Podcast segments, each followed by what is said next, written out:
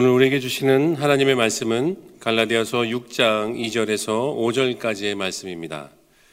갈라디아서 6장 2절에서 5절까지의 말씀 신약성경 308면에 있습니다.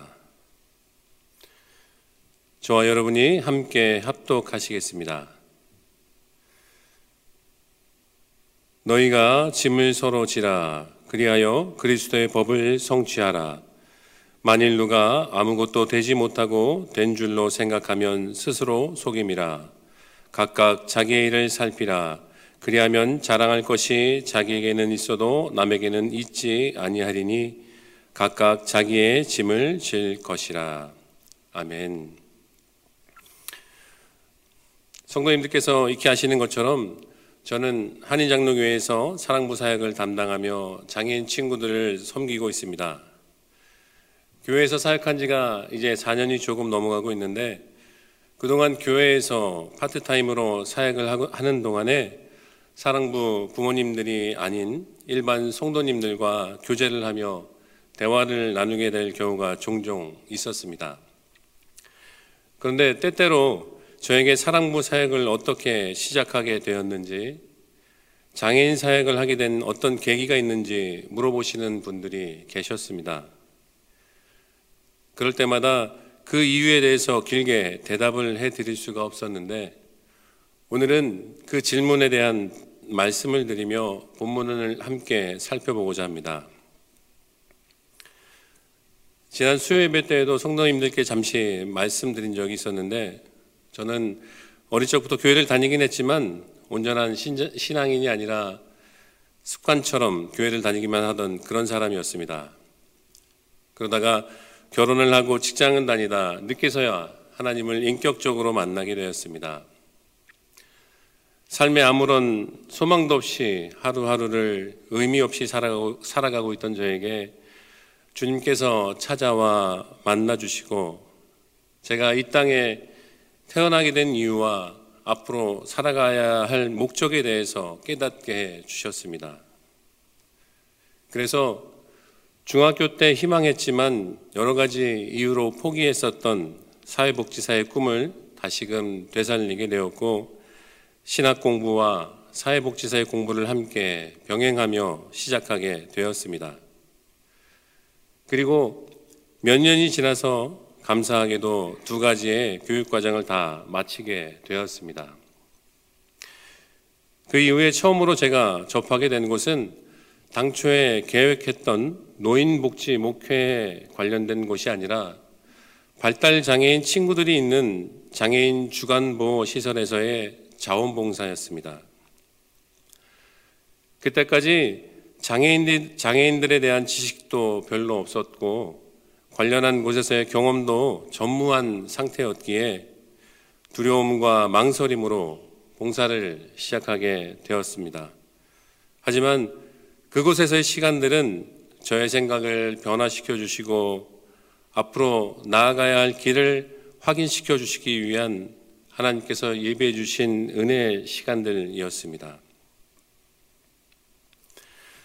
장애인 주간보호 시설에서 자원봉사를 시작한 지 얼마 되지 않았을 때였습니다. 여름방학을 맞이하여 시설에서는 특별한 프로젝트로 4박 5일간의 여름 캠프를 준비하고 있었습니다. 그 여름 캠프가 특별했던 이유는 장애인 학생들의 부모님들은 함께 동참하지 않고 시설의 선생님들과 봉사자들로만 모든 일정이 진행된다는 것이었습니다. 그리고 무엇보다 그 장소가 바다 건너에 있는 제주도라는 것이 이전의 캠프와는 크게 다른 점이었습니다. 장애인 친구들은 사람들이 붐비는 곳은 꺼려 있고 자연과 접할 수 있는 곳들은 마음 편안해 하며 좋아했기에 차를 타고 갈 수 있는 거리에 당일치기 여행은 여러 번 다녀본 경험이 있었습니다. 하지만 부모님들이 동행하지 않는 상태로 며칠 동안을 숙박을 하며 진행해야 하는 캠프는 결코 쉽지 않은 행사였습니다.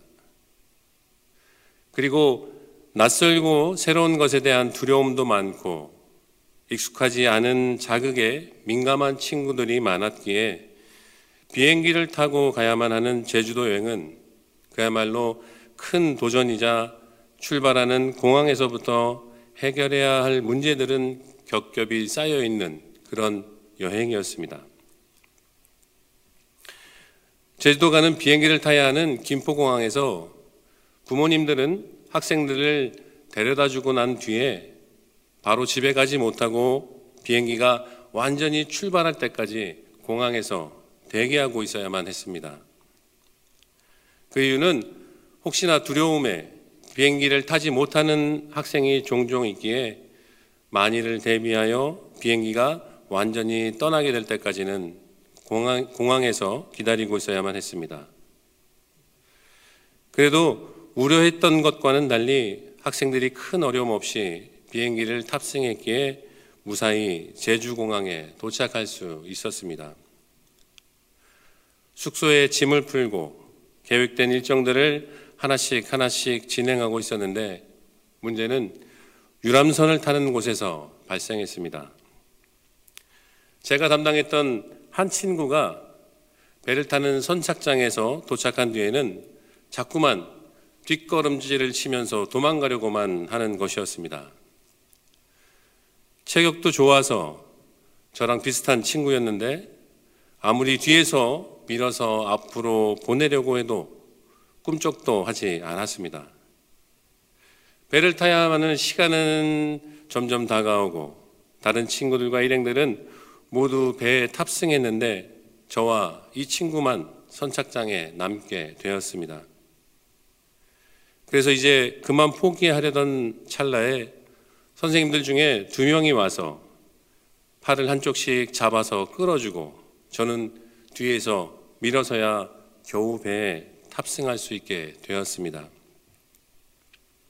그동안 저희를 지켜보고 있던 다른 분들도 그제서야 안도의 한숨을 내쉬며 한 마음으로 좋아해 주었습니다.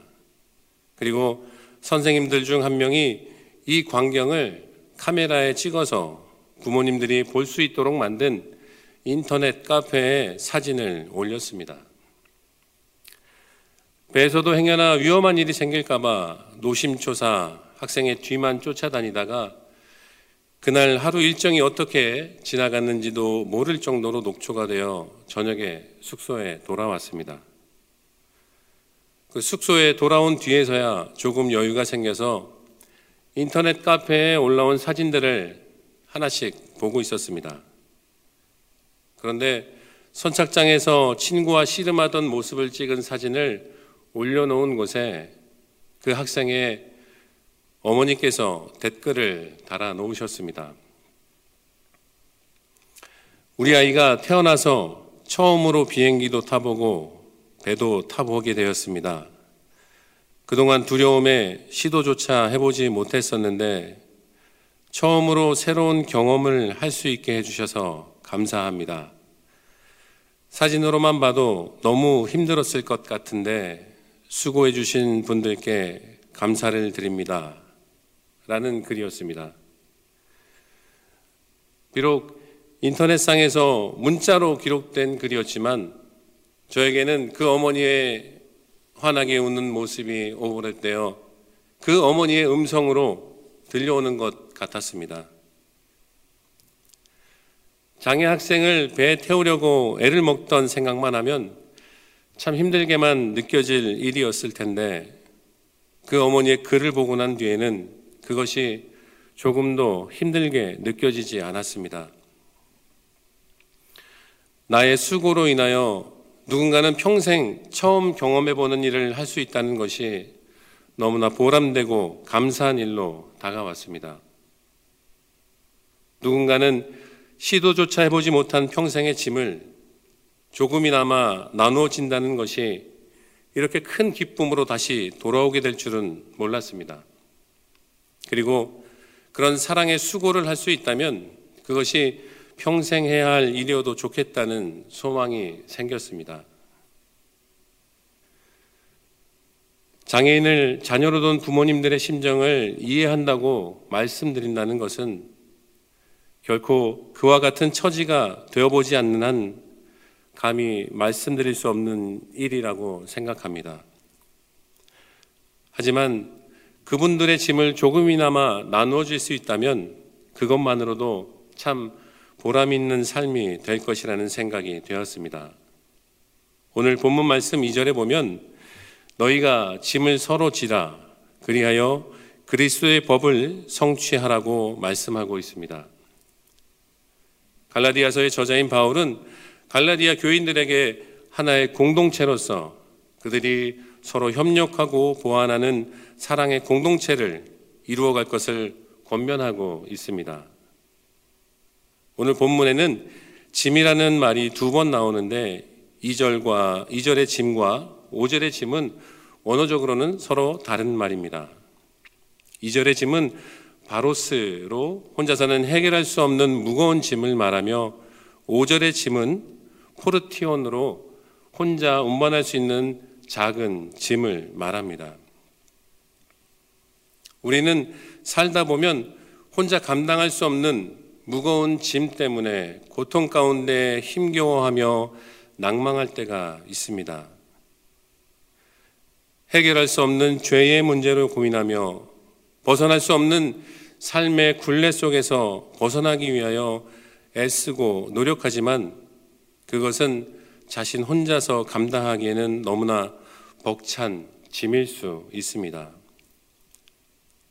우리들은 가족 가운데 장애를 가지고 있는 사람이 있는 분들의 어려움과 아픔을 이해한다는 것은 결코 우리의 생각만으로는 할 수 없는 일입니다. 실제로 그 가족이 되어보지 않는 한 단지 미루어 짐작만 할 뿐입니다. 만약 주위에 그러한 분들을 실제로 만나보실 수가 없다면 한번 인터넷 기사를 검색해 보셔도 관련한 내용들은 쉽게 찾아보실 수 있을 겁니다. 한국 기사를 조금만 확인해 보시면 코로나 이후에 발달 장애인을 둔 가족들이 홀로 모든 양육을 짊어져야 하는 현실 속에서 주위에 아무런 도움을 받지 못한 나머지 결국에는 스스로 극단적인 선택을 하게 되는 일이 반복되고 있습니다. 그분들이 짊어진 삶의 무게는 버티고 버티며 힘쓰고 애쓰다가 결국에는 그 무게를 견디지 못하고 삶의 모든 것을 포기해버리고 말게 됩니다. 이런 이야기는 비단 장애인을 둔 가족의 이야기뿐만이 아닙니다. 우리 주위에도 혼자서 짊어져야만 하는 삶의 무게에 허덕이며 그 누구에게조차도 말하지 못하고 고통 가운데 신음하고 계신 분들이 많이 계십니다. 그분들의 짐을 나누어 져 주십시오. 우리가 지게 되는 짐의 무게는 조금 힘이 들게 되는 무게일 뿐이지만 혼자서 해결할 수 없는 무거운 짐을 덜게 되는 분들은 그 힘겨운 발을 앞으로 한 발자국씩 내디딜 수 있는 삶의 무게로 바꾸어지게 될 것입니다. 내 주변의 사람들이 힘겨워할 때 믿음의 사람들이 그 짐을 함께 저어 주십시오. 그것이 곧 그리스도의 법을 성취하는 것입니다. 요한복음 13장 34절과 35절에는 이렇게 말씀하고 있습니다. 새 계명을 너희에게 주노니 서로 사랑하라. 내가 너희를 사랑한 것 같이 너희도 서로 사랑하라. 너희가 서로 사랑하면 이로써 모든 사람이 너희가 내 제자인 줄 아니라. 그리스도의 법은 곧 사랑의 법입니다. 하나님을 사랑하고 내 이웃을 내 몸과 같이 사랑하라는 말씀입니다. 너희가 서로 사랑하면 내 제자인 줄 알리라고 주님께서는 말씀하셨습니다. 우리가 그리스도인이라는 사실을 세상 가운데 무엇으로 증명하시겠습니까? 이웃을 사랑하고 그들을 돌보아 주십시오. 그리고 그들의 짐을 나누어 줘 주십시오. 성경은 우리를 한 몸을 이루는 지체라고 표현하고 있습니다.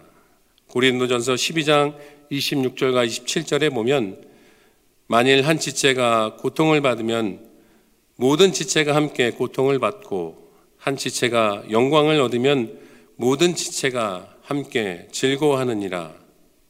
너희는 그리스도의 몸이요 지체의 각 부분이라고 말씀하고 있습니다. 한 몸을 이루는 지체로서 같이 져야 할 짐이 있다면 서로 같이 지어야 합니다. 그것이 곧 그리스도의 사랑입니다. 예수님께서는 자신의 몸을 십자가에 못 박으면서 우리의 무거운 짐을 대신 져 주셨습니다. 수고하고 무거운 짐진 자들아 다 내게로 오라. 내가 너희를 쉬게 하리라고 주님은 말씀하셨습니다. 내가 져야 할 짐이 있다면 무엇이 있는지 생각해 보십시오. 남편이나 아내로 아니면 부모나 자녀로서 때로는 이웃이나 친구로서 져야 할 짐이 있다면 그 짐을 지십시오. 내가 그리스도로, 그리스도인으로서 져야 할 짐이 있다면 그것을 십자가의 사랑으로 지시기를 바랍니다. 신약 성경 복음서 안에서도 다른 사람의 짐을 나눠진 이야기가 있습니다. 성도님들께서도 잘 아시는 이야기라 생각하는데 지붕을 뜯어내고 예수님 앞으로 중풍병자를 메고 나온 사람들의 이야기입니다. 중풍병이라면 일반적으로 뇌 혈관이 막히거나 혈관이 터져서 의식 장애가 오거나 한쪽 팔다리가 마비되는 뇌혈관 질환을 말합니다. 이 중풍병자도 그런 신체적인 마비로 인하여 거동이 자유롭지 못했습니다.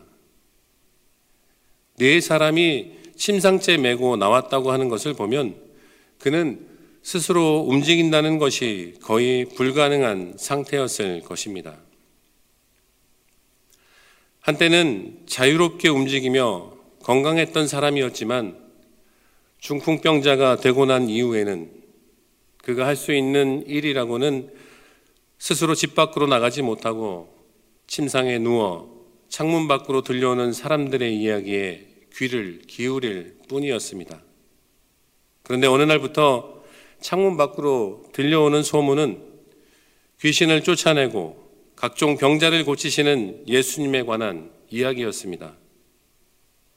중풍병자는 처음에는 설마 그런 일이 있을까 하는 마음이었겠지만 시간이 갈수록 창문 밖으로 가는 사람들의 입을 통해서 예수님의 소문이 점점 더 많이 들려오기 시작했습니다. 그리고 그런 예수님의 놀라운 소문에 혹시 나도 고침받을 수 있지 않을까 하는 마음을 갖게 되었을 것입니다. 그리고 그 의문이 고민이 되고 마음속의 고민이 간절한 소망으로 바뀌게 되었을 때 중풍병자는 자신의 마음을 네 명의 친구들에게 이야기하며 예수님을 만날 수 있게 해달라고 부탁을 하였습니다. 중풍병자의 간절한 이야기를 들은 친구들은 결코 그의 이야기에 코웃음을 치며 쓸데없는 일이라며 돌아서지 않았습니다. 그들은 중풍병자의 이야기에 귀를 기울이며 그의 마음에 공감을 해 주었습니다. 그리고 그들이 할 수 있는 일이 무엇이 있는지를 찾기 시작하였습니다. 그들은 혼자서는 움직일 수 없는 중풍병자의 소망을 함께 이루어 주고자 마음을 먹게 되었습니다. 그렇게 예수님께로 나아가면 반드시 나을 수 있다는 중풍병자의 믿음에 네 사람 모두가 한 마음이 되자 그들은 중풍병자의 손과 발이 되어 예수님께로 향해 나아갈 수 있었습니다. 중풍병자를 침상째 메고 힘겹게 먼 길을 걸어 예수님께서 머물고 계신다는 집을 찾아 도착하게 되었습니다. 하지만 그들의 앞을 가로막고 있는 사람들이 너무 많았기에 예수님 앞에까지 나아갈 수는 없었습니다.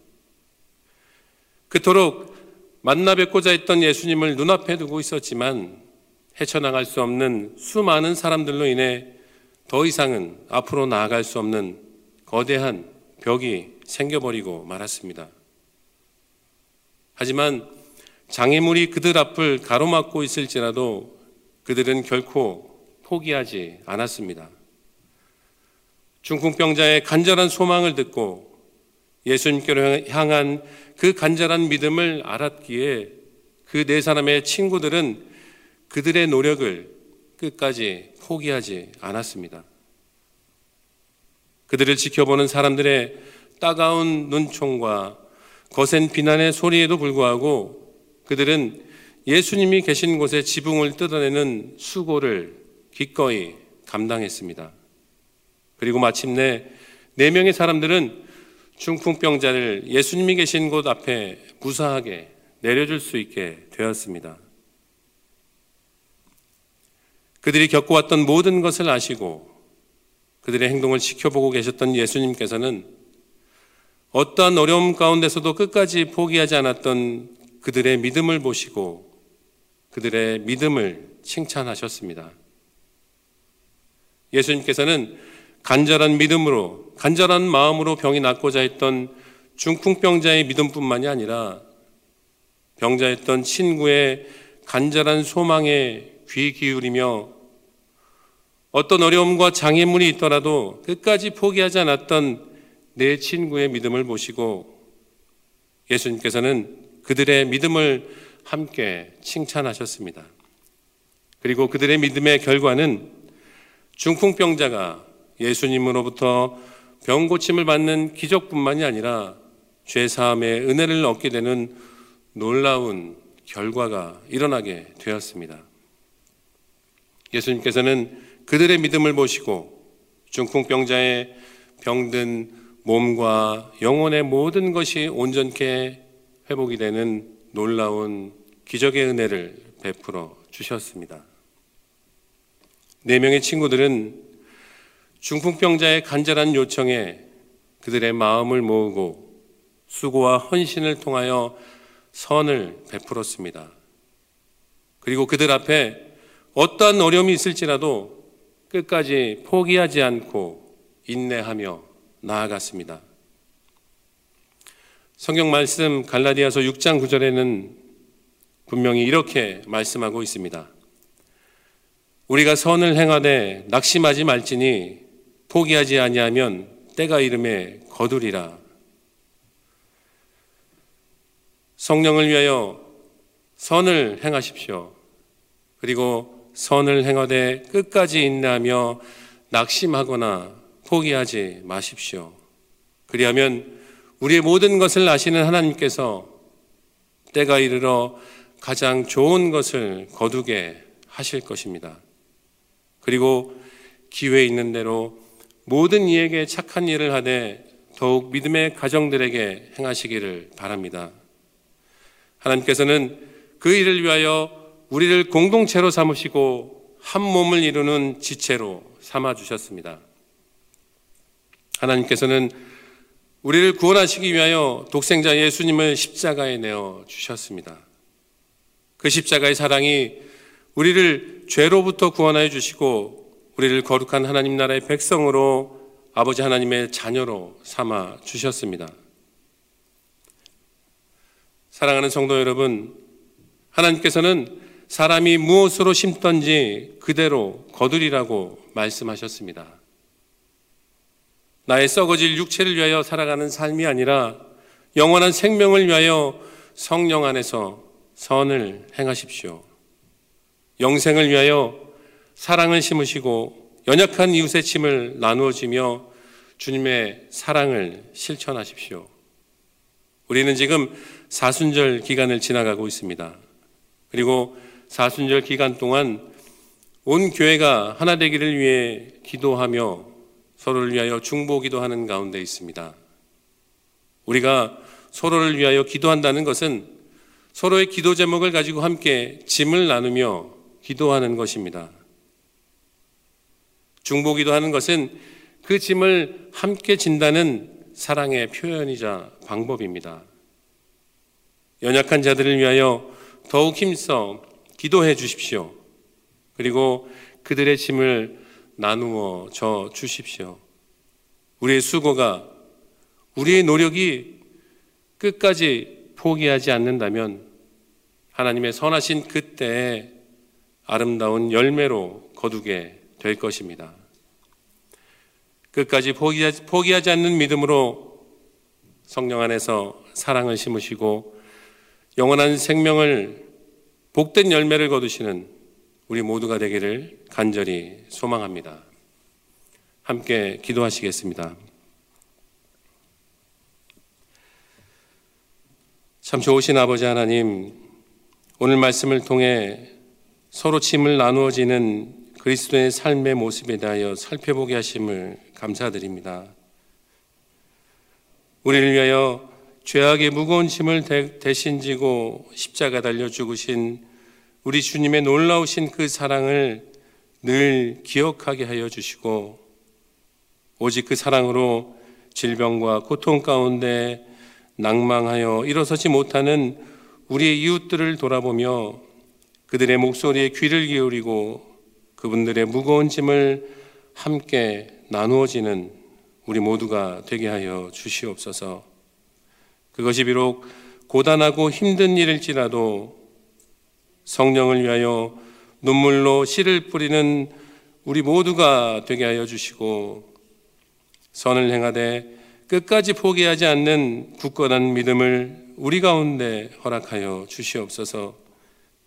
십자가의 그 사랑이 우리의 삶을 변화시켜 주시고 병든 우리의 몸과 마음을 회복시켜 주시며 나와 내 이웃들 우리 모두가 그 사랑 안에서 참된 기쁨과 평안을 얻는 복된 삶을 살아가게 하여 주시옵소서. 이 모든 말씀 우리를 구원하신 예수님의 이름으로 기도드립니다. 아멘.